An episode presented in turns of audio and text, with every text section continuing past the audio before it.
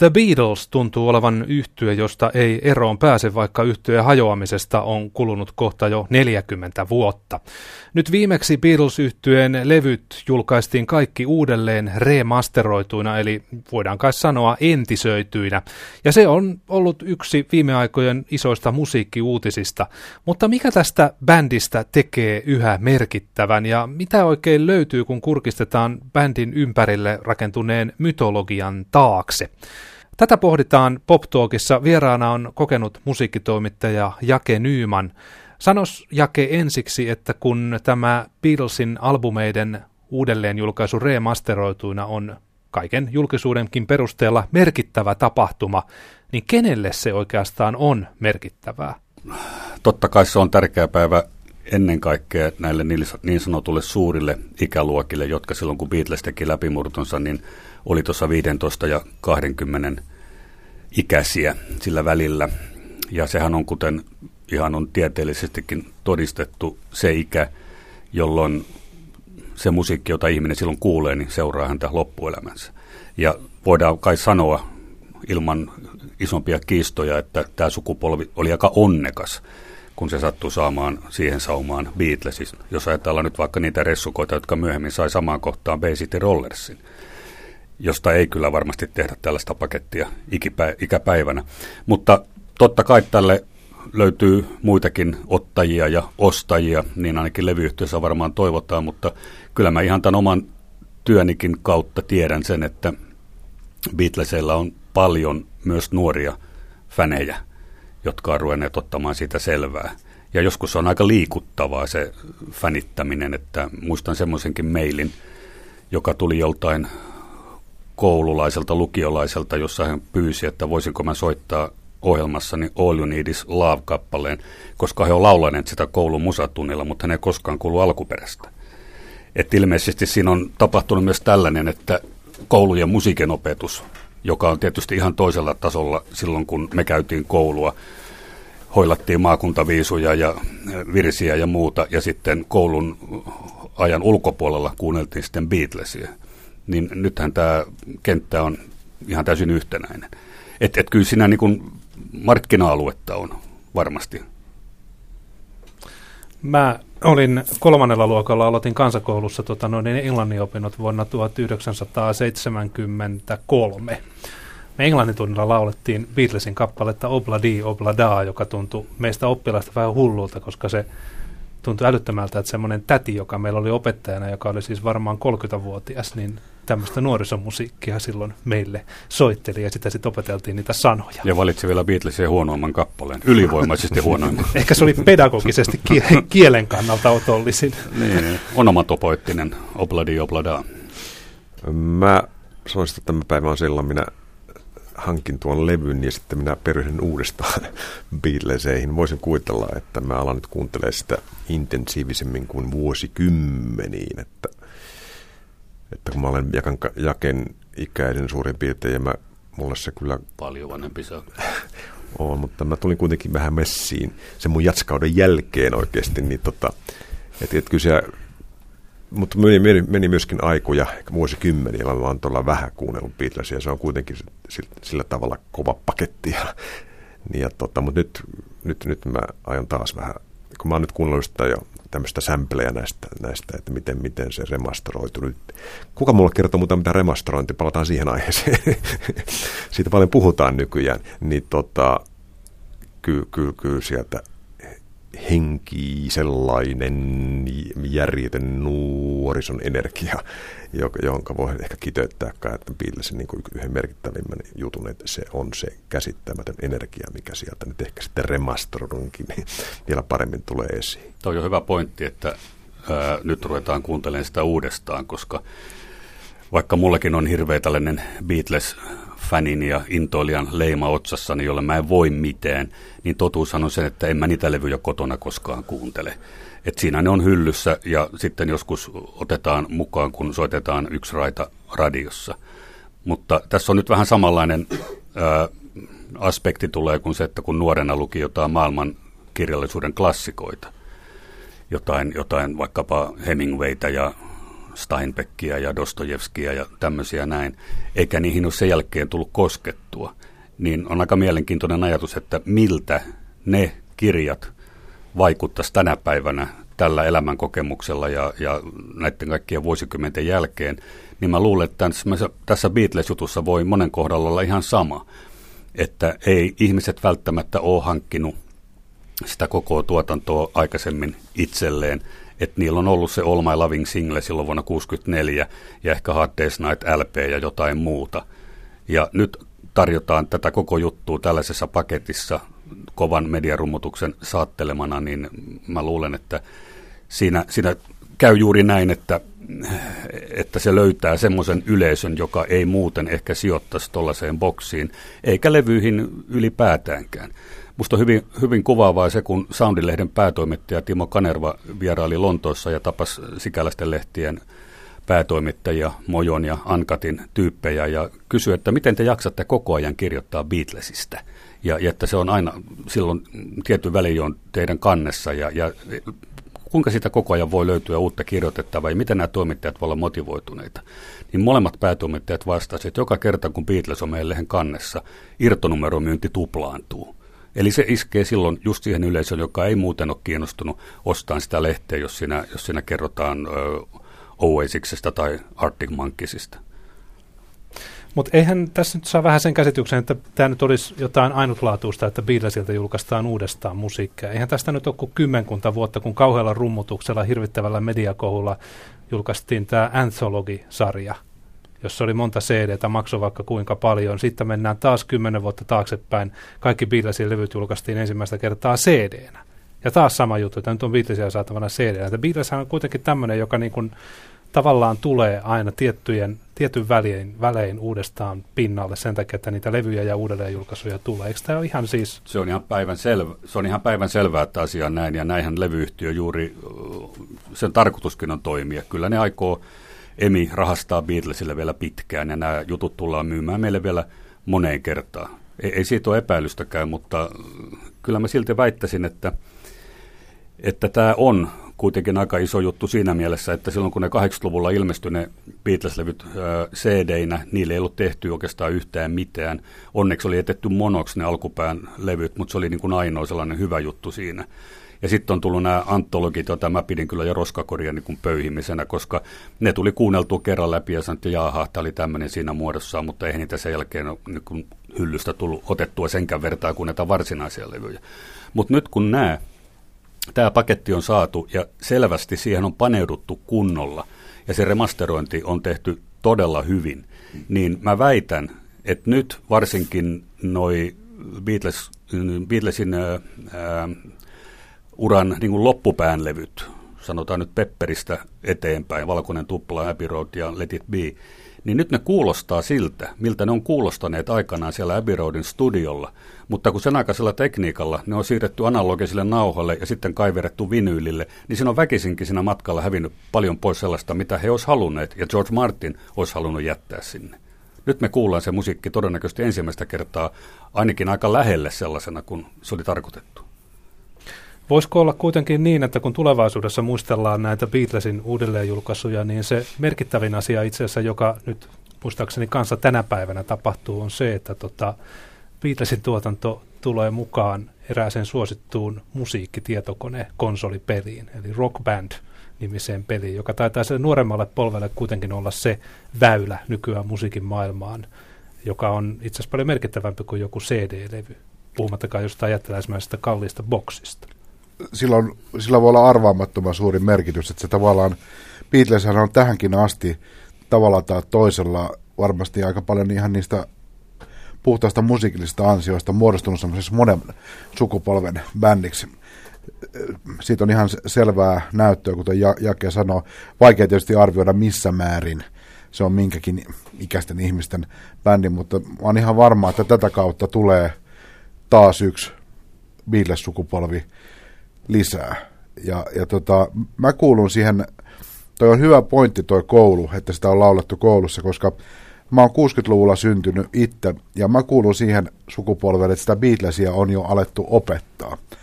Ja se on tullut osittain sitä kautta mulle tutuksi, että mulla on ollut jo siellä semmoinen suuria ikäluokkia edustava musiikinopettaja, joka on lä- läväyttänyt sen Yesterdayn heti niin kuin suunnilleen ensitöikseen ja sitä on la- laulettu ja soitettu ja, ja sitä ei ole tavallaan, sillä on ollut myös kielteinen vaikutus. Mä mietin omaa Beatles-suhdetta, niin mä oon, tänä päivänä mä voin tunnustaa, että mä oon kyllä Beatles-dikkari aika kovakin, mutta mulla oli pitkä aika, että mä hyljeksin sitä bändiä. Vältit juuri selkäsauna. Joo, joo siis tota, ta, semmoinen, mulla oli aika ko- kova torjuntareaktio koko aihetta kohtaan, ja se johtuu aika paljon siitä, että mulla on semmoinen tunne, että mä en ole itse saanut päättää, tutustus mä tähän Beatlesiin vai en, vaan se on ollut tavallaan semmoinen pakollinen ma- manoveri. Et se on vähän samanlainen kuin joku tuntematon sotilas Suomessa, että se ei ole susta itsestäsi kiinni, että tutustukset tämmöiseen, tällainen kirja on olemassa. Et se on tullut niin monesta reitistä se homma, ja siitä tuli semmoinen, että siihen ei oikein jaksanutkaan tota, niin kuin, enää, enää ottaa omaa, omaa kantaa. Tämä on jo niin kuin päätetty mun puolesta, että tämä on parasta, mitä maailmassa on. Niin, mutta toisaalta niin etkä sä voi väittää, että etteikö Beatles olisi ilman muuta osa yleissivistystä tänä päivänä. On, Ihan samalla tavalla kuin tuntematon sotilas. On, on, on, on. Mä puhun ehkä semmoisesta tota, aktiivisemman musiikkidikkailun näkökulmasta, että sen, jos sä et ole niin kuin ihan valtavan innostunut aiheesta, niin se saattaa näyttäytyä myös tosi ärsyttävänä juttuna se koko Beatles hulinointi, koska se on tavallaan, se ei, se ei lopu ikinä. Ja sitä mä, oon miettinyt tämän uuden julkaisun yhteydessä, että mistä se jano tulee. Mullakin on se jano. Mä oon ihan in, mä oon aivan täpinöissäni. Mä oon miettinyt yöllä, se se nukkunut, niin mä oon miettinyt, että ostaks mä stereo vai monoboxin. Ja ihan tämmöistä niin kuin sairasta pohdintaa normaali ihmisen näkökulmasta. Osta molemmat. se onkin halpa ratkaisu. Emi tykkäisi tuosta.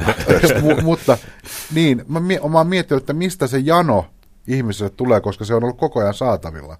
Joka kerta, kun tulee uusi mojo, niin kuin sä Jake mainitsin, niin joka kerta tulee uusi mojo, niin kuka täällä on? George Harrison kannessa ja ensi kuussa koko bändi ja sitten taas John Lennon sitten siinä seuraavassa. Se on koko ajan joka puolella keskustelun alla. Sitä tutkitaan enemmän kuin mitään muuta populaarimusiikin ilmiötä. Öö, tavallaan se ei ole mennyt mihinkään ikinä, mutta kuitenkin sillä ihmisillä on hirveä niin kuin, hinku siihen aiheeseen. Se on musta tosi niin kuin mystinen, mystinen juttu. Ja nyt, nyt kun vielä paran tähän tietokonepelit ja muut tota, noi, noi paholaisen uusimmat keksinnöt tähän mukaan tähän leikkiin, niin tästähän vasta soppa syntyy. Niinköhän nämä boksit ja ylipäänsä keräily on oikeastaan, tulee vasta myöhemmin, että musta sanoi ihan hyvin, että voisi kuvata, ei, ei Suomessa niin 60-luvulla ollut mikä se, että automaattisesti kaikilla oli kaikki Beatles-levy. Että et se oli ei. sieltä täältä jotain ja jostain dikattiin ja hyvin harvalla oli ne kaikki. Ja onhan tässä sellainen jännä asetelma ollut, että tässä on oikeasti tullut sellainen, puhuttu, että mitä on remasterointi, jos me nyt jotenkin kanssa niin kuin yksinkertaisesti yrittäisi tota käsitettä avata, että, että on siis tekniikka kehittyy koko ajan eteenpäin ja aikaisemmin levyt on siirretty näitä alkuperäisiltä niin studionauhoilta ilman kummempia kommervenkkejä – CD-muotoon. Ja, ja nyt on tavallaan enemmän ja enemmän ymmärretty sitä prosessia, että miten saadaan esimerkiksi vanha musiikki. Tämä sama koskee ihan Elvi, Elvistä ja kaikki muita, että miten tämä musiikki pitää käsitellä niin, että se ei vääristy tavallaan siinä, vaan se kuulostaa siltä, mitä sen pitäisi kuulostaa. Että se on niin kuin sana optimaalinen tulos. Ja tätä prosessia on tehty ihan valtavasti. Koko 90-luvun on ollut tätä yhtä remasterointia, 2000-lukua. Mutta tavallaan kaikista tärkein juttu, nyt otin ka- vähän kantaa, kaikista tärkein juttu, eli Beatles, hmm. ei ole. Kaikki muut 60-luvun niin kuin isot jutut on käynyt tämän prosessin läpi ja on todettu, että nämä kuulostaa todella hyvältä. Hmm. Jotkut jopa kahteen kertaan. Mo, joo, mutta sitten se, se tavallaan niin kuin se pääjutska on niin kuin jätetty varmasti aika paljon niin kuin sopimusteknisistä raha, markkinointi, kaikista näistä. Että on väännetty, että tämä pitää tehdä sitten niin kuin todella viimeisen päälle, kuka sen tekee voisi kuvitella, että siinäkin on aika mielenkiintoinen. A, a, a, mä muistan, oli mielenkiintoista lukea tästä, tämä kaveri selitti, joka teki Heartbreak Hotellin, niin kuin laittoi niin kuin, ikään kuin tämän ajan standardin. Niin kyllä, kyllä vaikka sä oot tehnyt kuinka paljon sitä duunia, niin kyllä se vähän niin kuin kahvimunkin täris kädessä, kun aloitat, että siinä oli vielä joku semmoinen, ne joutui käyttämään jotain tämmöistä kuumennusmenetelmää ne työssä, niin tota, että nyt lämmitetään jossakin uunissa niitä 50-luvun nauhoja. Et nyt, nyt pitäisi olla aika niin kuin kielikeskellä suhteen, että me tuho, ettei tota, polteta pohjaa tätä Heartbreak Hotellia. Mä luulen, että toi Beatles-juttu on, se rima on noussut aika korkealle. Mm. ja ollut varmaan hirveän kirkkana se ajatus, että kun tämä homma tehdään, niin tämä pitää tehdä todella hyvin. Tässä ei saa olla mitään niin keskustelua. No Hendriksen kohdalla se... oli ihan sama tämä uunissa juttu, että ne nauhat ne kesti sen yhden ainoan käsittelyn, että jos olisi mennyt pieleen, niin ne olisi tuhoutuneet ne nauhat. Ja siellähän on perikunta sitten pitänyt aika hyvin puolensa tässä asiassa. Ja kuka sitten on tämän Beatles-homman takana, muut kuin, muut kuin tota levyyhtiö, niin se onkin mielenkiintoinen kysymys, koska niin paljon kuin Beatlesia on tutkittu ja siitä on kirjoitettu, niin taas jos mennään tähän niin sanottuun suureen yleisöön, siis musiikinharrastajien ulkopuolelle, niin ei se tieto, tietoisuus siitä bändistä ole kuitenkaan kovin suuri. Et tota, mäkin tässä törmäsin ihan tänään aamulla kysymykseen, yksi, yksi tota, niin, kuuntelija soitti ja kysyi, että johtuuko tämän levyn ilmestyminen Michael Jacksonin kuolemasta, koska se omistaa ne oikeudet siihen. Mä sanoin, että ei se voi johtua, koska tota, niin tästä ilmoitettiin jo keväällä ja sitä oli varmaan siinä vaiheessa jo monta, tehty, vuotta, te, monta vuotta duunattu tätä ja, ja siinähän tämä just onkin, että tämä on niin hyvin tehty. Että siitä niin kun, jossakin, jos nyt Henriksiin vertaa, niin siellähän tapahtui tämmöisiä niin mokia remasteroinnissa, että esimerkiksi äh, jos biisissä oli tauko, niin sieltä takaa kuului vähän Marshallin kodikasta pörinää, niin ne mentiin niin kuin siivoamaan pois sieltä niin kuin häiriöääninä. Nehän kuuluu olennaisena osana siihen. No voiko sitten epäillä sellaista juttua, että jos ylipäänsä joku haluaa tehdä vielä CD-formaatissa rahaa Beatlesille, niin nyt oli sitten kyllä viimeiset ajat se tehdä. Se, se on, mä väitän, että se on erittäin olennainen, olennainen juttu, ja tuossa kieltämättä toi tuntuu hurjalta nyt, se, se boksihan maksaa, vähittäismyyntihinta on reilusti yli 200. Joku 270, mutta Joo. sitä kuitenkin saa jo tarjouksissa, tarjouksessa isoista ketjusta, niin onko 220 taitaa olla niin kuin alin hinta, mitä mä oon nähnyt. Mutta Mut se on vaatinut ilmeisesti ennakkotilauksen. Joo, mutta mut se on ajatuksena se, että kun ajattelee, miten tuossa on niin kuin yleisesti ottaen tuolla kaupan sektorilla menee, mm. niin se tuntuu mielettömältä. Nyt se rahaa. Ja mä luulen, että se on nimenomaan sitä, että on viimeinen tämän kaltainen, että mitään vastaavaa kampanjaa ei tulla enää näkemään tässä formaatissa. Mä kyllä väitän, että Beatlesilla tullaan tekemään rahaa vielä edelleen, myös tässä Joo. formaatissa. Kyllä sieltä jotain kaivetaan vielä.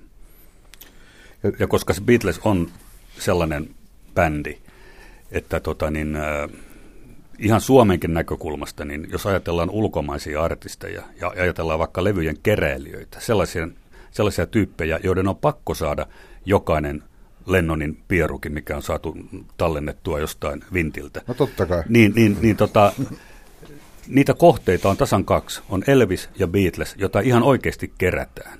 Sitten tulee suomalaiset artistit ja levyyhtiöt ja tämmöiset erikseen, mutta kaikkien muiden ulkomaisten artistien tota, niin, kerääminen on ihan, ihan marginaalista. Mutta nämä kaksi on sellaisia, että aina voi luottaa siihen, että siellä on se tietty ydinjoukko, joka ostaa kaiken. Mun mielestä tässä on mielenkiintoista se, tässä koko beatles nyt, että kun aikaisemmin tätä keräilijä markkinaa on pidetty täysin marginaalisena ja sellainen dikkari kuuta, että se ei ole niin kuin kaupallisesti kiinnostavaa. Mutta nyt kun tämä on mennyt niin sanotusti persilleen tämä koko homma, niin se alkaa kaikki näyttäytyä. Ne onkin ne ainoat suunnilleen tämmöiset niin kuin sitoutuneet kuluttajat, jotka oikeasti odottaa, odottaa sitä levyä. Nyt on, on, on nyt mennään vielä vähän kauemmas aiheesta, niin esimerkiksi, niin kuin, että mitkä genret on sellaisia, niin jos, jos se jengi oikeasti on sitoutunut siihen juttuun, että se ei vaihda sitä tavallaan niin uuteen Nintendoon heti ensimmäisessä ylämäessä, niin onhan, onhan niin tämmöiset metallimusa ja tämmöiset, jossa on tämmöistä dikkarikulttuuria, joka on sama kaltaista omalla tavallaan kuin tämä, näiden Beatles-fanien että siellä odotetaan niin kuin kädet nyrkissä, rystyset mm. valkoisena, kun se levy tulee. Niin nyt tämä näyttäytyykin, että tämä on niin kuin, että levybisneksen kannalta tämä on ihan olennaista sakkia, joka tämä varmaan aikaisemmin pidettiin, että, että ei, ei maksa vaivaa palvella. Niin siinä on tietysti hauska, ironinen asia tietysti, että Beatles loi fäniuden tässä siinä tosi... muodossa, mitä meillä nykyään sitä on. Niin, ja sitten mitä sä no. puhuit siitä fanien sitoutumisesta, niin kyllä se asia voi nähdä myös siitä vinkkelistä, että ne on myös koukutettu tähän hommaan, että ne ei pääse sitä enää eroon, koska ne on hankkineet sen kaiken, mitä aiemmin on julkaistu, niin ne tulee varmasti hankkimaan myös kaikki, mitä tämän jälkeenkin ilmestyy. Mutta se rollarivertaus taas, niin mä näkisin sen asian niin, että Beatles hän oli, oli tuota niin, vaikka se edusti tietynlaista kapinallisuutta silloin tullessaan siinä määrin, taikka siinä mielessä ainakin, että vanhemmat ei ainakaan aluksi digannut sitä bändiä yhtään, mikä meistä aikalaisista nuorista oli just se kova juttu, että oli hieno soittaa Twist and Shoutia ja, ja I Saw Standing There, kun tiesi, että vanhemmat vihas sitä musaa. Mutta ironistahan on se, että tänä päivänä monet sukupolvet nyt niin kuin vaarista lastenlapsiin niin kuuntelee Beatlesia, että se on, tämä kapinallisuus on kääntynyt sitten näin päin. Mutta se rollarithan oli taas sitten ihan selkeästi ikään kuin kapinallisempi bändi jo ulkonäkönsä ja asenteensa puolesta. Ja Beatles, niin sen suosio, että se on jatkunut näin pitkään, niin sen täytyy osittain johtua myös siitä, että siitä tuli esimerkiksi Yhdysvalloissa niin iso, voisiko sanoa lemmikki, että et siihen ihastuttiin siihen bändiin, että vaikka se oli kummallinen amerikkalaisesta näkökulmasta, nämä moppitukat ja kaikki tämmöinen, mutta niiden tapa, millä ne vallotti sen yleisön, ensiksi otettiin lehdistöhaltuun todella nokkelilla, Groucho Marx-tyyppisillä vastauksilla, pidättekö Pepsikolasta, ei olemme vain hyviä ystäviä, onko kellään avioliittosuunnitelmia, joo Charles de Gaulella, hän on kuulemma menossa naimisiin. Tämän tyyppinen homma, niin pudotti ne heti niin kuin polvilleen nämä lehtimiehet, kun taas rollarit, niin ne, ne, ne kohtasi suoranaista vihaa, kun ne meni sinne. Ja, ja esimerkiksi Keith Richards on muistanut, että kun oli jossain keskilännessä aamiesruokalassa ja siellä istunut näitä punaniskoja, niin sanoi, että hän koska, koskaan hänestä ei ole tuntunut siltä, että hänet halutaan ihan oikeasti tappaa. Että noin vihaa nuo ihmiset mua. Et, et sen sijaan, että o, kysyttiin Beatleseltä tämmöisiä niin sukkelia kysymyksiä saatiin, niin, niin vielä sukkelempia vastauksia, niin rollareita kysyttiin, että koska tai jotta leikata noin saamarin kuontalonne. Et, et siis, tämä varmasti on yksi sellainen pointti, mikä, mikä vaik- on, vaikuttaa todella paljon tähän bändin niin kuin, suosioon, että se on kestänyt tänne asti. Ja se, että minkä takia rollarit ei ole saanut samanlaista vastaanottoa, eikä, eikä niiden kohdalla tulla voida koskaan tehdä mitään tämän tapasta kuin tämä Beatles-boksi.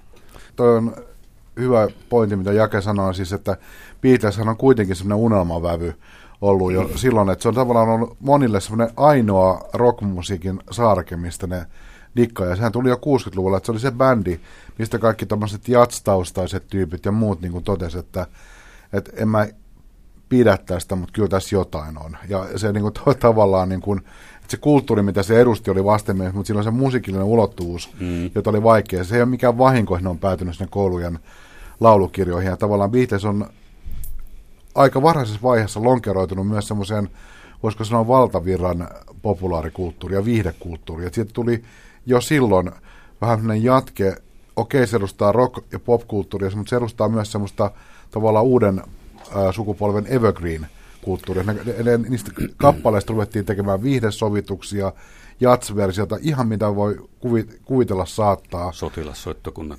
Ihan, ihan, ihan kaikkea mahdollinen. Se al, ja se alkoi jo 60-luvulla se, se to, touhu. Ja tota, Jatkuu edelleen. Joo, että se on lonkeroitunut sitäkin kautta laajemmalla. Ja mä luulen, että se on yksi tekijä siinä, että jos sä tota, pistät Gimme Shelterin soimaan, niin se tavallaan on se Gimme Shelter, että siinä, se, on, se edustaa omaa itseään ja sitä kaikkea, mikä siihen liittyy. Mutta jos sä laitat jonkun Beatlesin, varsinkin tämmöisen melodisemman kappaleen soimaan, niin eri taustaiset ihmiset kuulee sen ihan eri tavalla. Jotkut kuulee, että ihanaa, voi kun ihanaa, ja sitten taas jotkut kuulee, että tämä on mahtava, tämä kaikki aikojen huumebiisi. Ja se, se voi, voi, voi olla tota, näitä, näitä samoja, samoja tota, asioita. Et se on siinä mm. mielessä niin kuin moniulotteisempi ilmiö kuin esimerkiksi Stones. Niin, alun perin Beatles oli musiikillisesti paljon monipuolisempi kuin vaikkapa Rolling Stones. Et siellä oli niin kuin jokaiselle jotain. Et siellä oli Yesterdayn tyyppisiä balladeja ja, ja muistaakseni Yesterday singlen toisella puolella oli Dizzy Miss Lizzy. Et siinä oli niin kuin ne ääripäät melkein. Et siellä oli sitä räkää ja riehuntaa ja raivoa, johon kun nuoriso saattoi tarttua halutessaan, mutta sitten taas siellä oli semmoisia sävellyksiä, joita hyvin pian kaiken maailman Leonard Bernsteinit kehu, että näähän on ihan niin kuin mahtavaa, mahtavaa stuffia. Jos ajattelee sitä ihan kaupalliselta kannalta, niin eikö myös ollut se, että Beatles oli alusta lähtien aika hyvin brändätty. Sä mainitsit tässä nämä unelmavävyt, niin siinähän oli tavallaan neljä erilaista unelmavävyä, joihin kaikkiin lyötiin semmoinen tietty leima. Että kaikilla oli se tietty oma brändinsä ja sillä yhtiöllä oli se tietty oma brändiinsä. Se oli ikään kuin tuotteistettu, mutta mä en nyt sano sitä, että se olisi tehty kauhean niin kuin tietentahtojen, koska silloin ei varmaan näistä asioista hirveästi tiedä. Kyllä se tehtiin aika tietentahtojen. Tuossa mä olen kyllä pikkusen eri mieltä, että esimerkiksi Amerikan vallotus suunniteltiin erittäin huolellisesti. Brian Epstein ää, nimenomaan pyysi Lennonia ja McCartneya säveltämään seuraavaksi sellaisen singlen, joka on ää, lainausmerkeissä amerikkalaiseen makuun. Ja sieltä tuli I Want to Hold Your Hand, jossa on, jos haluaa kuulla, niin vähän semmoista niin kuin ehkä jotain souli tai gospelia, sinne kätten taputukset ja muut tällaiset. Ja siitähän tuli jumalaton menestys siellä. Ja tämä on just tämä keskeinen pointti, että aina kun puhutaan näiden kavereiden lahjakkuudesta, niin sehän on ihan kiistaton. Lennon McCartney varmasti viime vuosisadan parhaat sävelteet, eikä Harrisonkaan ollut huono. Mutta sen lisäksi nämä kaikki taustatekijät, Brian Epstein, nerokas manageri, George Martin, varmasti paras saatavilla oleva tuottaja, joka tajus Tolla sen bändin todella nopeasti, ymmärsi sitä ja, ja hänellä oli paljon ansioita siitä, että hän oli tuottanut esimerkiksi koomikoiden levyjä paljon, koska Beatleshan oli myös hauska bändi. Ja, ja sitten he sai käyttöönsä myös parhaat äänittäjät. Et silloin kun Beatles aloitti, niin Abbey Roadin studiolla oli valkotakkisia miehiä, jotka käänteli tärkeän näköisenä jotain kolme potenttiometriä siellä. Ja joskus vuonna 1966 sinne saatiin niin kuin mieletön määrä uutta, uutta tota stuffia ja tuommoisia kaksikymppisiä äänittäjiä, jotka oli valmiita tekemään vuorokauden ympäri töitä ja kokeilla, kokeilemaan ihan mitä tahansa. Et siinä oli kaikki, markkinointi, äänitys, tuotantopuoli, kaikki oli kunnossa. Ja, ja ei se, kyllä se oli brändätty myös mun mielestä. No jos jatkaa sillä samalla ajatuskululla, niin eikö sitten voisi päätellä myös sen, että sen Let It Be-levyn jälkeen joku sanoi Beatlesille, että kuulkaa, sovitaanko, että tämä homma on tässä, niin kun, jos te haluatte niin kun tämmöisen tasaisen tulovirran tässä jatkossa, niin, tota no, niin kannattaa lopettaa nyt tähän ja keskittyä johonkin ihan muuhun, että älkää pilatko tätä brändiä jatkamalla. Ei, se on, ei olisi jatkaneet missään tapauksessa. Mutta mut se on osa, se, on, se lopettaminenhan totta kai se on tota, olennainen osa sitä täydellisyyttä ja kaikki nämä traged, tragediat, nämä kuolemat, mitä tarinaan liittyy, niin nekin on osa sitä, että se on säilyttänyt sen olomuutensa. Kaikki comeback-mahdollisuudet ja tällaiset, jotka, jotka olisi ilman muuta arkipäivästänyt sitä juttua ja tehnyt sitä niin kuin enemmän ehkä yksi bändi muiden joukossa ja kaikki tekee tätä ja niin tota, se ainutlaatuisuus, niin se, kaikki nämä liittyy siihen, miksi se on säilynyt sellaisena. Yksi asia, mikä tuosta tulee mieleen, tuosta, tota, mä mietin näitä omia Beatles-kokemuksia, just tätä tiettyä, että se on, se on kaikkialla. Ja sitten jos rupeat yhtäkkiä, että mä haluankin kuunnella sitä, niin tämä kuulostaa varmaan ihan absurdilta, mutta se ei olekaan niin helppoa. Hmm. Mä, mä, muistan sen, kun mä rupesin, mä päätin, että hei jumalauta, nyt Pekka istuu alas ja ottaa tämän Beatles-homman haltuun mä rupesin kuuntelemaan niitä kappaleita, niin mulla tuli semmoinen, niin kuin, että oonhan mä nää kuullut miljoona kertaa. Mm. Mut, mutta, mutta sitten, sitten pitää päästä tavallaan semmoisen ensimmäisen tuttuuden ja semmoisen ehkä hittipotpuri-tason yläpuolelle. Ja nyt mä väitän, että just nämä albumikokonaisuudet on avain siihen. Ja kaikki ne semmoiset vähemmän, ei mitkään ehkä semmoiset niin hutiraidat, mitä niitäkin siellä on, mutta just se semmoinen keskiraskas niin kuin pikkuklassikkosarja, niin siellä ehkä tota, niin kuin paljastuu sen mm, bändin suuruus, niin mä tarkoitan sillä sitä, että okei, otetaan 20 tai 40 biisiä tota, bändiltä kuin bändiltä, niin sieltä löytyy semmoinen. Mutta mitä sen jälkeen? Niin sieltä löytyy lisää niitä kappaleita, sitten niitä löytyy vielä lisää ja vielä lisää. Sitä vaan niin kuin löytyy sitä tavallaan sitä ideavirtaa. Mm. Sitten semmoista tavallaan niin kuin innovatiivisuutta, ja sitten sillä tasolle pääsee, niin Beatlesista ei ole pakko pitää todellakaan. Se, se olisi niin kuin naurettava ajatus, mutta, mutta sen verran mä olen valmis väittämään, että jos on esimerkiksi musiikin tekijä ja musasta niin kuin vakavasti kiinnostunut tyyppi, niin on sulaa hullutta jättää se kokonaan niin kuin tsekkaamatta. Et, et se, on, se on sen verran mä olisin niin kuin va, va, valmis. Niin kuin mä väittäisin jopa niin, että sellainen musiikin tekijä tai laulaja, joka sanoo, että Beatles ei ole antanut hänelle minkäänlaisia vaikutteita, niin se on joku typerys tai valehtelija. Niin, no en mä tiedä, on paljon sellaisia musiikin alueita, missä se ei vaikuta. On joo, ja kyllä myös Ville Valohan on sanonut, että se vihaa tai inhoa Beatlesia ja kaikkea sitä, mitä he edustaa, mutta toisaalta moni voisi sanoa samaa Ville Valosta, mm. menee se niinkin päin. Mutta toi on ihan totta, mitä sä sanoit siitä, sitä materiaalin ikään kuin laajuudesta, niin siinä on niin kaksi pointtia. Toinen on, ensimmäinen on se, että että kun Beatlesin tuotannossahan on erotettavissa ikään kuin kolme erilaista kautta. Että siinä on se alun tämä tänne riehkas JJ-kausi, sitten tulee vähän semmoinen seestyneempi vaihe Rubber Soul, joka on aika folk-albumi, kun Dylanit ja muut alkoi vaikuttaa heihin. Ja, ja sitten Revolver, joka on tämmöinen ikään kuin sillanrakentaja-levy näihin, näihin kokeellisempiin juttuihin, Satsan peppereihin, niin Beatlesia jaksaa digata sen takia, että sä kuuntelet niin kuin vuorolla näitä eri kausia. Kun sä kyllästyt kuuntelemaan sitä pepperiä ja valkoista tuplaa ja muuta, niin sä palaatkin sitten sinne She Loves Youun takaisin ja tykkää, että tämä onkin kivaa kamaa ja sitten sä menet taas sinne keskivaiheeseen. Että et näinhän se menee, että aika harvalla bändillä on tarjota tuollaista valikoimaa, siis että se on musiikillisesti niin laajalainen. Ja toinen pointsi on se, että mä olin tuossa juuri pari viikkoa sitten oli Liverpoolissa Beatle-viikoilla ja kuuntelin siellä bändejä eri puolilla, niitä oli eri puolilta maailmaa. Oli, oli Argentiinasta, Brasiliasta, Japanista, Unkarista, Suomestakin oli Jiri Nikkinen ja muita hyviä bändejä. Niin aika harva siellä esitti näitä Beatlesien suurimpia hittejä. Ei siellä juuri Hard Day's Nightia tai Helppiä, äh, Getbackia kuultu, mutta sen sijaan niin kuin sitä vähemmän tunnettua materiaalia. Drive My Car oli yksi sellainen, mikä oli muun muassa Nikkesellä aloitusbiisinä jossain. Ja toisessa setissä silloin oli George Harrisonin If I Needed Someone, joka niin kuin yhtäkkiä noin kuultuna niin kuulostikin paljon paremmalta biisiltä, mitä sitä on tullut pidettyä. Ja, ja joku Things We Said Today, Hard Day's Nightin B-puolelta, eli siis ei-elokuvasta. Todella nerokas biisi, joka aikanaan päätyi Hard Day's Night singlen B-puoleksi. Että taso oli niin kova ja materiaalia, hyvä materiaalia tuli kun Turkin hiasta, että sitä kaikkea ei voitu niin kuin hyödyntää, hyödyntää panemalla sitä levyjen A-puoliksi. Niin se, se, on, se on hämmästyttävää, kuinka sitä matskua niin kuin riittää ja kuinka monipuolista se on. Siihen on vaikea kyllästyä. Näin tämä voisi varmaan kiteyttää, jos ei halua välttämättä. Ja kaikki tämä tapahtui noin viidessä kuudessa vuodessa käytännössä. Mm.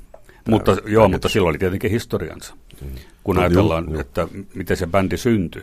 Me ollaan Liverpoolissa, joka on siis sama kuin Suomessa vaikka Oulu. Ja, ja siihen aikaan, kun Beatles teki läpimurron, Liverpoolissa toimi noin kolme ja puolisataa aktiivista bändiä, josta muu maailma, ei edes Englanti, tiennyt yhtään mitään. Ja niillä oli hyvät yhteydet amerikkalaiseen musiikkiin johtuen näistä niin sanotusta Cunardin jenkeistä, eli Cunard laivayhtiön merimiehistä, jotka toi musiikkia ö, jenkeistä, rytman bluesia, rock'n'rollia, ja pojat kävi ostaa niitä laivasta, samaan aikaan kun Suomessa käytiin satamassa ostamassa puolalaista votkaa. Niin täällä, täällä tehtiin niin. Ja sen jälkeen tuli kutsu Saksaan, koska Saksassa oli toisen maailmansodan jälkeen se tilanne, että kukaan ei halunnut kuunnella enää Wagnerin sinfoniota eikä, eikä schlagereita, mutta kun miehitysvallat oli ottaneet se haltuunsa, niin sinne tuli myös miehittäjä radioasemat. Ja yhtäkkiä syntyi tarve kuulla rock'n'rollia. No jenkkibändit oli liian kalliita, ei niitä voinut kuvitellakaan, että ne olisi jonkun Little Richardin saaneet sinne vuonna 60. Ja yhtäkkiä ne tajus, että kanaalin toisella puolella, vanhan vihollisen maaperällä, on bändejä, jotka soittaa tätä samaa musaa ja ne tekee sen hyvin. Ja sitten sieltä palkattiin nuoria jäppisiä sinne, jotkut jopa liian nuori, Harrisonhan pantiin ekalta rundilta takaisin, kun se oli alaikäinen, soittamaan Hampurin pahamaineisimpaan paikkaan – Reeperbahnin tienoille, missä oli bordelleja ja peliluolia ja, ja tanssisaleja ja kapakoita ja meno oli niin kuin yötä myöten siellä ja gangsterit, Itä-Saksasta ennen muurin pystyttämistä paineet gangsterit ja Algerian sodan veteraanit pyöritti sitä touhua. Nämä kundit soitti siellä kuutona päivänä viikossa, noin kymmenen tuntia oli normaali setti. Eli ne veti semmoisen varmaan tuhat keikkaa näillä kolmella kiertueella Beatlesitkin, ja se oli miesten koulu. Siellä tuli untuvikoista, siellä, pojista tehtiin miehiä siellä. Ja niissä baareissa oli joka ilta tappeluja ja, ja kaikenlaista niin kuin kärhämää ja, ja yleisölle piti osata soittaa ihan mitä tahansa. Siellä alkoi tämä Beatlesien monipuolistuminen, että jos siellä humalainen suomalainen merimies tuli sanomaan, että soittakaa Bessamme Muutso, niin se oli paras osata soittaa. Ja taas toisaalta sitten niin kuin vaadittiin rock'n'rollia. Ja, ja se repertuori lähti laajenemaan siellä, mutta siellä syntyi ennen kaikkea tämä armoton rutiini ja osaaminen, ja niin kuin, että mitään ei tarvitse niin enää pelätä, että ne on niin valmiita heittäytymään kaikkeen. Tossahan, Vähän pitkä puheenvuoro, mutta musta se on tärkeä pointti. Perusteltu. Se on, se on, ihan, se on hirveän olennainen juttu, että miksi se bändi oli sellainen kuin se oli. Ja tuossa oli englantilaisessa Word-lehdessä oli hiljattain erittäin hyvä Beatles-artikkeli, jossa tuota te, tekijä esitti tämmöisen vallankumouksellisen ajatuksen, että – Beatles on aliarvostettu bändi ja kun saa niin naurun tyrehtymään ja tutki, tutustumaan lähemmin, että mitä mies tarkoittaa, niin onhan se, siis se pointti oli se, että Beatlesin tätä kulttuurista merkitystä on korostettu niin paljon. Siitä on tehty tavallaan, voisiko sanoa, niin kuin Beatles Jeesuksena. Tällaista puhetta on ollut maailmassa niin paljon, että se tavallaan se ihan kylmät perusasiat, että miltä se bändi kuulosti, mitä ne teki ja mitä se musa oli. Ja ennen kaikkea se niinku niiden tavallaan bändiys, kuinka helvetin mm. hyvä rockibändi se oli, oli, oli niin tota, se tavallaan, sitä on vaikea niinku tuoreen korvin kuulla. Ja mulla oli, mä kuuntelin nyt kanssa tätä sampleria, joka näistä boksista on tullut, niin mä kanssa yhtäkkiä säpsähdin siihen, että, että juman kautta tämä kuulostaa hyvältä. Ja siinä oli just sellainen, mu, tulee tämä tämmöinen hampuriosasto jo tähän mieleen. Siis on niin perus rockibändin, miltä kitarabändin pitää kuulostaa ja miltä se voi kuulostaa. Sä kuulet kaikki persoonat siinä, silti se on kuitenkin niin kuin nyrkki, joka asuu naamaan. Et siinä on tämä tämmöinen kaikki, kaikki ajaa samaa asiaa, kaikki energiat tähtää yhteen maaliin. Kyllä se, kyllä se jotakin semmoista niin kuin tiettyä täydellisyyttä on siinä jutussa. Mutta se ei ole helppoa tavallaan kuulla sitä tuoreesta. Mä, mä mietin jotain vertailukohtaa, niin se on vähän sama asia kuin Suomessa joku saisi päähänsä, että mä haluan nyt ottaa selvää, että mikäs mies tämä Sibelius oikein oli. Niin, että, että, niin kyllä siinä tulee heti semmoinen niin kuin mieletön lasti siinä päällä, että suomalaisuuden sitä ja luonto tätä ja ne kaikki myytit, mitä siihen liittyy, niin on siinä tavallaan sun ja sen asian välissä. Sitten su, su, sulla on tulkittu se asia valmiiksi, kerrottu erinäköisissä yhteyksissä miljoonaan kertaa, mistä tässä on kyse. Tai joku seitsemän veljestä, että onko tämä hyvä kirja vai huono kirja. Sitä on vaikea, niin kuin, niin Beatles on sellainen asia kanssa, että, että jollakin sanotaanko, että ei nyt ihan nuorella, mutta semmoisella vähän rokkiin tutustuneelle nuoremmalle ihmiselle, se voi olla vähän semmoinen, että jaksaako tuolle suolle lähteä. Johtuen just siitä, että sitä on niin kuin selitetty jo niin paljon. Eikö se johdu osin myös siitä, että tota, kun Beatles itsessään on myytti, niin se on myös osa tämmöistä isompaa myyttistä asiaa, eli tätä kanonisoitua 60-lukua, on, joka on, on. nimittäin, anteeksi nyt teille, tämän niin sanotun ison, suku, suuren sukupolven mitä Amerikassa kutsutaan baby boomersiksi, mm. tavallaan sen niin kanonisoima, että se Beatleskin on ripustettu jo niin tarkkaan joka koukusta sinne osaksi sitä isompaa mm. kudosta, että siinä ei enää ole tilaa kerta kaikkiaan ruveta arvioimaan sitä enää missään muussa yhteydessä kuin osana sitä tiettyä 60-lukua. Sä puhuit äsken Jake niistä Beatlesin eri musiikillista kausista. Nehän, mm. Nekin on tavallaan valjastettu siihen, että ne edustaa tiettyä osaa aina 60-luvusta sitä kehitystä, sitä yhteisku- niin, aika ja yhteiskunnallista kehitystä, jo. mikä siinä tapahtui. Niin, mutta se oli myös musiikillinen suunnannäyttäjä Beatles, koska sehän äh, varmaan ainoa bändi maailmassa, josta koskaan ei tiennyt, että minkälainen seuraava single tai seuraava albumi on. Että se tyyli vaihtuu koko ajan. Et, no Bob Dylan on ollut vähän samantyyppinen, mutta noin artistina. Mutta Beatlesilla oli tämä, että ei, ei muiden kohdalla ne muutokset ei ollut missään tapauksessa niin rajuja, että, että se oli innovatiivinen bändi ja totta kai se pääsi ensimmäisenä myös niin kuin kokeilemaan kaikkea uutta, mutta se myös teki sen. Se oli hyvin kokeilunhaluinen bändi loppuun saakka. Hmm. Niin, Beatles tavallaan loi just, mitä Jaka sanoi, se loi tavallaan ajatuksen musiikissa, popmusiikissa kehityksestä. Se ole staattinen, ja sehän on mikä on niin kuin tämän päivän edelleenkin se, mitä me odotamme popbändiltä kuitenkin. Okei, me odottaa, että tekee sitä samaa, mutta myöskin, että siinä tiettyä kehitys tapahtuu. Ja tämä on just se, kun, kun on Jaken kanssa niin kuin koettu, niin tämä on just se, että joka ikinen single oli ja aina... vielä muistamme sen. Muistamme, että et, hei, nyt ne tuli, nyt ne tuli tommonen mm. biisi. Mm. Sä odotat sitä viikko tolkulla, että minkälainen se nyt on taas. Niin varmasti on tapahtunut jotain kehitystä. Että se ei varmasti ole samanlainen kuin se edellinen. Ja se työtahti oli hengästyttävä, niin. kun ajattelee sitä, että ne teki kaksi albumia vuodessa keskimäärin väliin singlejä, jotka ei ollut LPltä ja koko ajan sitten oltiin kiertueella, filmattiin elokuvia ja muuta, että kyllä mä oon monta kertaa ihmetellyt, että miten se päänupit niillä oikein kesti, eikä se nyt tietysti kaikilla oikein kestänytkään. Mutta se, mitä toi Pekka sanoi äsken siitä suosta, että uskaltaisi tuommoiseen niin Beatles-möhkäleeseen tarttua niin on... ja mennä siihen sisään, niin kyllähän tänä päivänä niin nuoret ihmiset edelleen ottaa samanlaisen niin kuin projektin vaikka jonkun Beethovenin tai Duke Ellingtonin kohdalla. Mm. Mä itse asiassa yritin sitä tuossa johdatella siihen. Mä yritin sanoa sitä, että eikö nykyään semmoinen ihan musiikillinen kuuntelu, mitä Beatlesiin tulee, on helpompaa, koska niin kun ei sitä, se alkaa unohtua siitä jo se muu 60-luku, ja siinä ei välttämättä pyöri enää ne Vietnamin sodat ja kaiken maailman muut siinä Joo, ympärillä, vaan se on, se on, se on vaan niin kuin se pelkkä bändi ja se mm. musiikki. Mä, mä luulen, että näillä, näillä tuota nuoremmilla ihmisillä on itse asiassa paremmat edellytykset ö, kuulla sitä tuoreesti kuin sanotaan mun sukupolvella. Ja me ollaan oltu vähän näiden 60-lukulaisten tavallaan rum, rumputulen alla. Koko, on. koko, koko, koko, koko, Hyvää me vaan on tarkoitettu, kun me on yritetty kasvattaa sinua. Pekka, etkö sinä tätä nyt Niin, ymmärrä? Joo. Peisit ja Rollers on sitä paitsi ihan hyvä. Niin, niin, niin, niin, tota, niin, niin, niin, niin mä, mä, rajaa. mä, luulen, mä luulen, että toi on hirveän tärkeä pointti, mitä Ki- Kimmo sanoi, että siinä ei ole tämä koko kaikki, tota, että sä voit kuunnella, sun ei tarvitse tietää, kuka on Timothy Lieri, mutta mulla jotenkin on sellainen ta- tar- tunne, että pitää tietää. tai mä jotenkin, se on niin, niin se ollut, sitä on tavallaan sitä kokonaisuutta niin paljon, että se on tavallaan, että kuka sitä puhetta johtaa. Mutta kyllä se kuuluu, kuuluu se Beatles-homma niin kuin suomalaisessa popmusassa enemmän nyt kuin pitkään aikaan. Mun mun mielestä Suomi ei ole ikinä ollut mikään Beatles-maa, että ne Beatlesin musiikilliset hyveet, jos mä ajattelen näitä, nyt mä kä- kärjistän, niin näistä 60-luvun iko, ikoneista, niin mun mielestä Dylan on vaikuttanut Suomeen paljon enemmän kuin Beatles. Eli että tämmöinen niin kuin lyrikka, ly, lyrikkalähtöinen musiikki on ollut, on mun mielestä nämä suomalaiset niin kuin suuret nerot, niin siellä on paljon enemmän sitä Dylan vaikutusta ja semmoinen niin kuin, mitä Beatles edustaa tällainen niin kuin harmonisen, melodisesti rikkaan musiikin idea. Tämä ei ole todellakaan mikään Beatles, Beatlesiaanisen musiikin maa, jos tutkitaan suomalaista rock-kulttuuria, mutta viime aikoina, 90-luvulta mm. eteenpäin, se on alkanut olla sitä. Tämä on sen, sen tyyppinen, sanotaan Beatles-henkisen, tai semmoisen musa, missä on tämmöisiä Beatles-hyveitä, niin sen määrä on lisääntynyt hirveästi.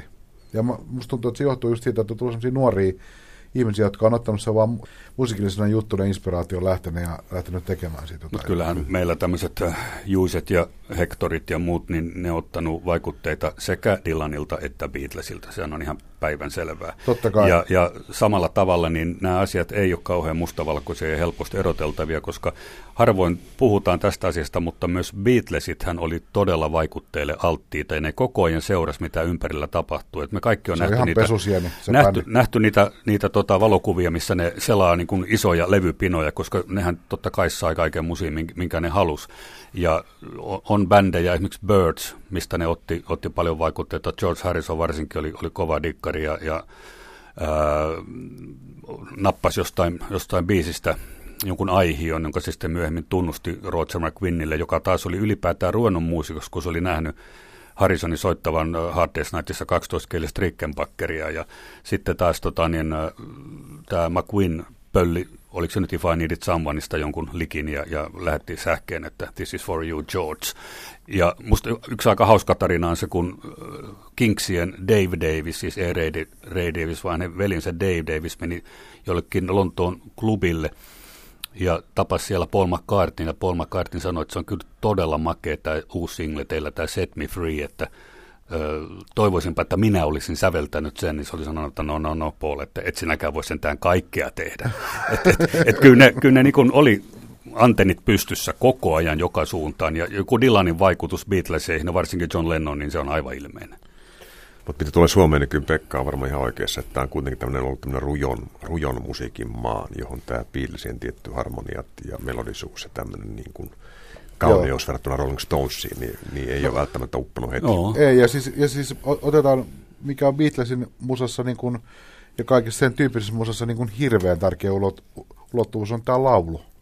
Laulumeininki, niin kyllähän se on niin kuin todella kortilla tässä maassa. Ja otetaan tuosta naapurista esimerkki mun mielestä semmoisesta Beatles-perimän soveltamisesta, niin on siis Abba, Abba, jossa on tietysti paljon muutakin kuin sitä, mutta kyllä se kertoo mun mielestä, mä näen sen semmoisena, sen saman jatkumon tämmöisen, ne jätkät on todella tsekannut ja sisäistänyt ja tavallaan oppinut siitä musiikista paljon ja tehnyt sitten oman hienon saakansa. Niin kyllä mun mielestä Ruotsi on semmoinen paljon voimakkaammin Beatles-maa kuin Suomi. Se, miten se on, niin kuin, kuuluu siinä niiden mu- musassa. Semmoinen, No niin oli se nyt lähtökohdatkin ihan toisenlaiset kuin kai. Suomessa. Ensimmäisen ulkomaan kiertuensa ylipäätään, niin Beatles teki juuri Ruotsiin, jossa ne saattoi soittaa kaksikin keikkaa illassa. Ja ilma, ilma, se näkyy monella tapaa, mutta semmoinen, jos ajattelee semmoista suomalaisen niin kuin, rokin yleisilmet ja minkälaisia tällä semmoinen, otetaan semmoinen niin kuin kukkulan huiput täältä, niin ei hirveästi kuulu mun mielestä se bändin semmoinen niin kuin musiikillinen vaikutus. Totta kai se on kai inspiroinut jengiä, mutta että mm. Mutta se, mikä minusta on hirveä. tästä keskustelusta puuttunut, niin on semmoinen aspekti, että kun Beatles on nyt lainausmerkissä kaikkien dikkaama, kaikkien rakastama bändi, niin äh, ainakin Suomessa, niin se ei ollut itsestäänselvyys, vaan se, sen vastustus, tämän ilmiön, tämän bändin vastustus jatkuu harvinaisen pitkään, kun lukee vanhoja lehtiä, että joku suosikki, niin se vielä varmaan vuonna 1966 vielä jaksoi niin kuin kirjoittaa sitä, että, että tätä ei kukaan enää muistakaan sen jälkeen, kun Beatles on hajonnut ja, ja, ja niin kuin tällaista ennustettiin koko ajan pikaista loppua. Se oli ihan yleinen trendi siinä lehdessä, että hyvin monissa, niin kuin sanottiin, että ei tämä kauan kestä. Ja, ja sitten joskus 66-67 vaiheella, kun ne tajus, että, että mitä on tapahtumassa, niin sitten ne alkoi niin kritiikit, kritiikittömästi kehua kaikkea, mitä Beatles teki silloinkin, kun siihen ei ollut mitään aihetta. Et tota, ja puhumattakaan sitten, että mikä se ää, alkurysäyksen vastustus oli täällä, niin, niin kaikki asiaa tutkineethan muistaa näitä kammottavia lehtikirjoituksia, vaikka Jaakko Jahnukaisen – näitä, tuota, että toivottavasti kompastuvat korkeisiin korkoihinsa tai tukehtuvat pitkiin letteihinsä mukomatkin nuorison irvikuvat. Et, et siinä niin kuin vihaa jo aika paljon tällaista näin, mutta sitten hänkin joutuu antaa periksi. Kun All My Loving tuli, niin se sanoi, kirjoitti lehdessä, että Beatlesien paras tähän mennessä, melkeinpä pidän tästä. Se oli aika hyvin vanhalta jatsdikkarilta.